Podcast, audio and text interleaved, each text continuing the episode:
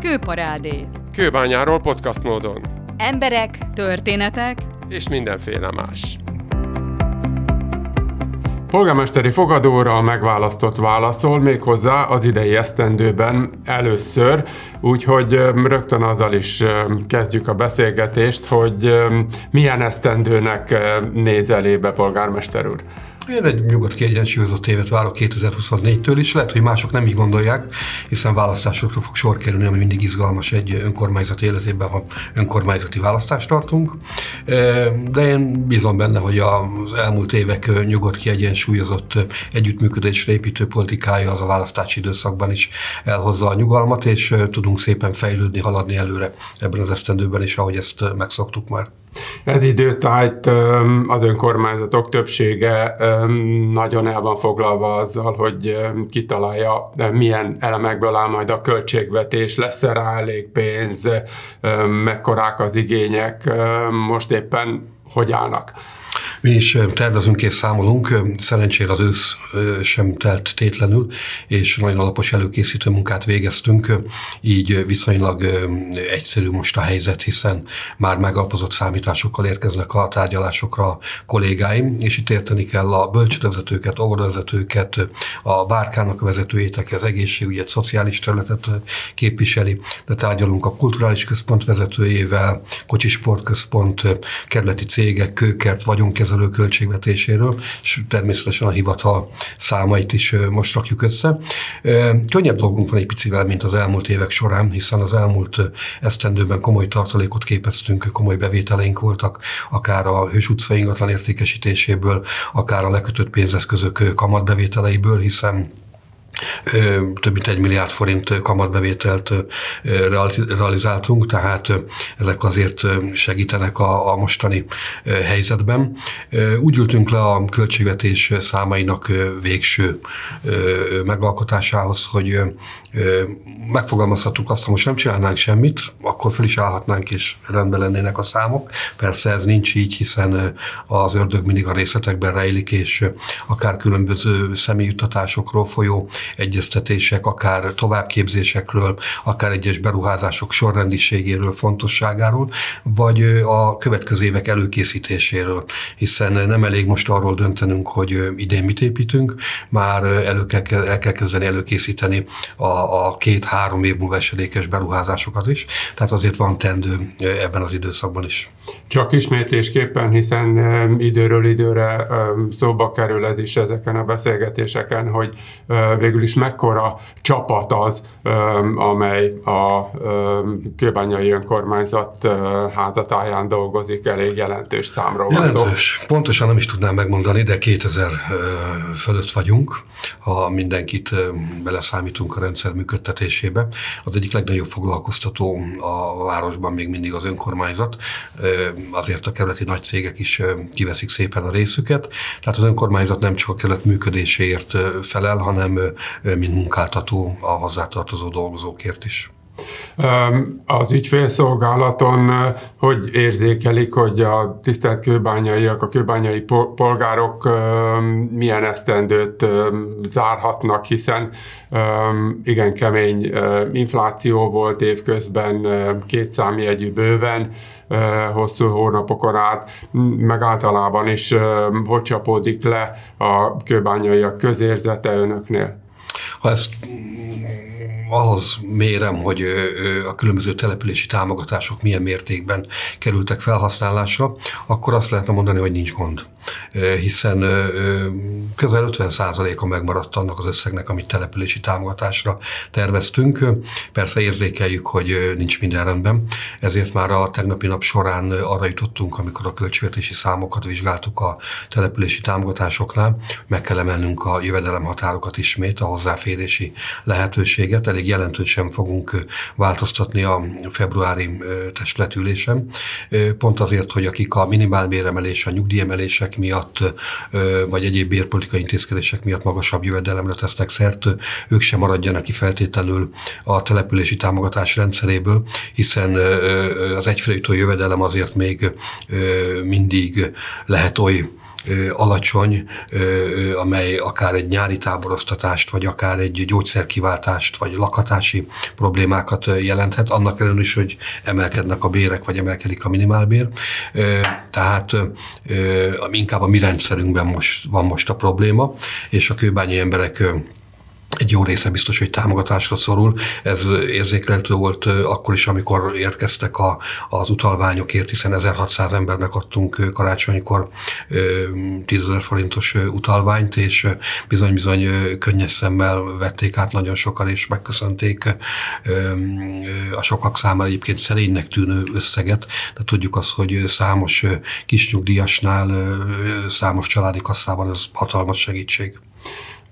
Hatalmas segítség lehet adott esetben társasházak, és ugye akár egész panel tömbök esetében az a segítség, amit pályázati úton nyerhetnek el a kőbányaiak az önkormányzattól különböző javításokra, fejlesztésekre.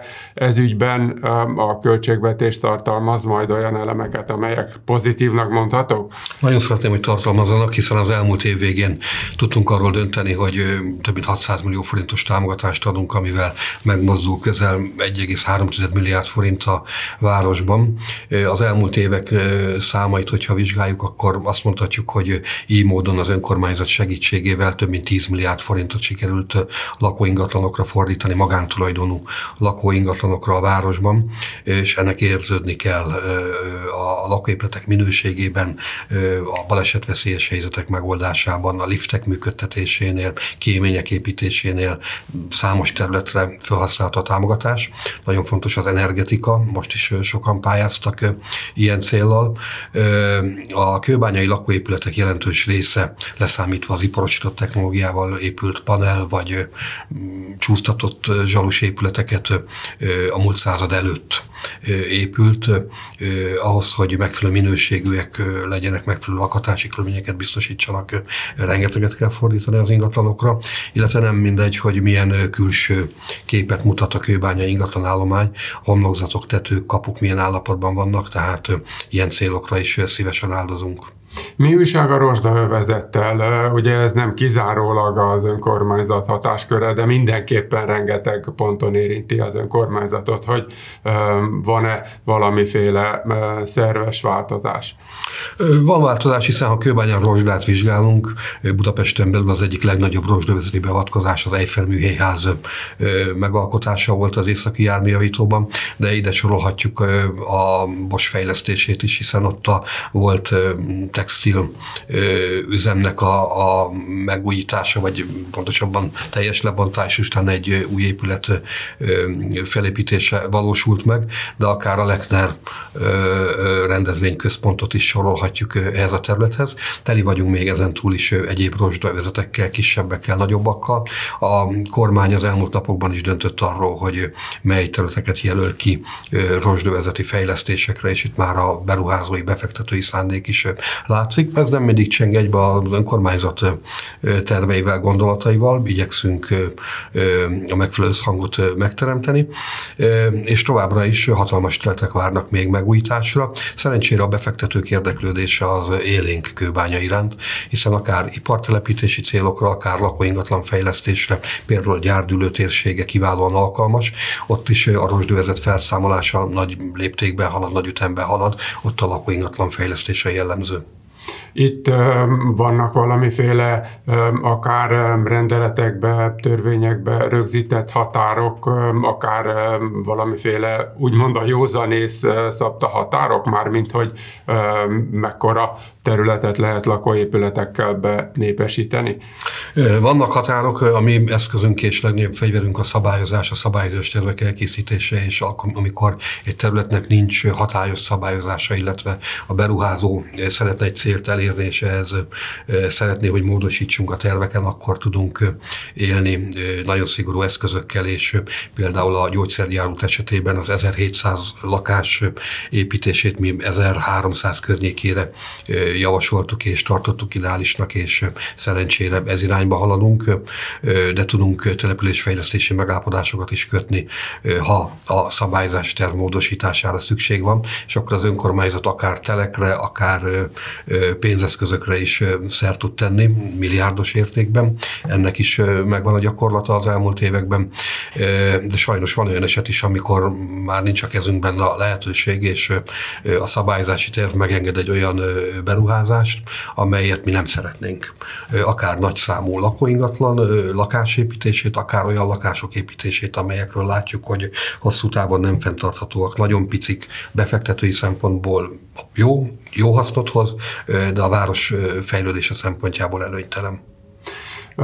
Mi újság a generációkkal, ugye az önkormányzati elképzelések között is azért meg szokták különböztetni az ifjúságra, a mondjuk leg hogy mondjam, csak virágzóbb korukban lévőkre vonatkozó és a szép korúakra vonatkozó dolgokat. A legaktívabbak a városban egyébként a szépkorúak, vagy idősebbek, ne nevezzük őket szépkorúnak, a 60 pluszosok, akik akár már nyugdíjban is vannak, hiszen ők már megtehetik azt, hogy olyan szabadidős elfoglaltságokra áldozzanak, vagy olyan tevékenységet végezzenek a család az unoka mellett, ami a város életében is markánsan jelen van, ők a legérdeklődőbbek. De szerencsére a fiatalokat is meg tudjuk szólítani, a középkorosztályt is ebben nagy segítségünkre vannak a a, különböző játszóterek, parkok, sportpályák, ahol látjuk, hogy a pici gyerekekkel ott vannak, futnak, sportolnak hajnali óráktól egész késő estig a, a futókörökön a középkorosztályhoz tartozók. Persze az lenne jó, hogy város életében mindenki érdeklődő és aktív lenne és odafigyelő, amikor közösségi munkára hívunk embereket, akár szemétszedésre, vagy értékteremtő virágültetésre, vagy egyáltalán egy környezetvédelmi napra, ahol a szemléletformálás informálással szeretnénk egy picit előrébb lépni, akkor jó lenne, ha az aktivitás még erősebb lenne, az egészségügy, prevenció, szűrővizsgálatok terén úgy szintén, de nem panaszkodom, szerintem erősödik Kőbányán a városügyei, vagy a városügyein keresztül akár önmagunk felé fordulás a mindennapokban. Az egészségügyet és az egészséget is említette. Ugye a házi orvosi hálózat, a gyermekorvosi hálózat, a fogorvosi hálózat az önkormányzati hatáskörbe tartozik, hogy állnak? Ha tárgyi feltételeket nézzük, akkor jó, hiszen felújított orvogorvosi rendelőink vannak, felújított gyermek és felnőtt házi orvosi rendelőink, mindegyiket megújítottuk. Ahol van egy pici adósságunk, ott most kaptunk egy 100 millió forintos kormánytámogatást, és a, a, a kőbányuti gyermekfogászat helyzetét szeretnénk rendezni, keressük az új helyet, és a 100 millió forint felhasználásával egy korszerű gyermekfogászati rendelőt szeretnénk a belvárosban, az Óhegyi térségben kialakítani, hiszen az új hegy rendelkezik már új gyermekfogorvosi rendelővel. Ezentúl pedig nagyon fontos feladat, hogy a megfelelő személyfeltételeket is biztosítani tudjuk. Szerencsére vannak jelentkező fiatal háziorvosok, igyekszünk a lakhatásukat támogatni, megoldani, ez mindig van előtt jelent, illetve az idei év komoly feladata, hogy az ügyeletre kírjuk a közbeszerzést, le fog járni idén, és ezt olyan értékhatárt képvisel, hogy közbeszerzés útján kell beszereznünk az orvosügyelet ellátóját. Nálunk még nem jelent meg az a rendszer, hogy az ország már számos pontján működik a mentő szolgálat által ellátott orvosügyelet. Addig, mindaddig, amíg ez nem változik, az önkormányzat feladata marad, úgyhogy az évnek ez egy nagy feladata. Köszönjük szépen, jöjjön máskor is. Köszönöm szépen.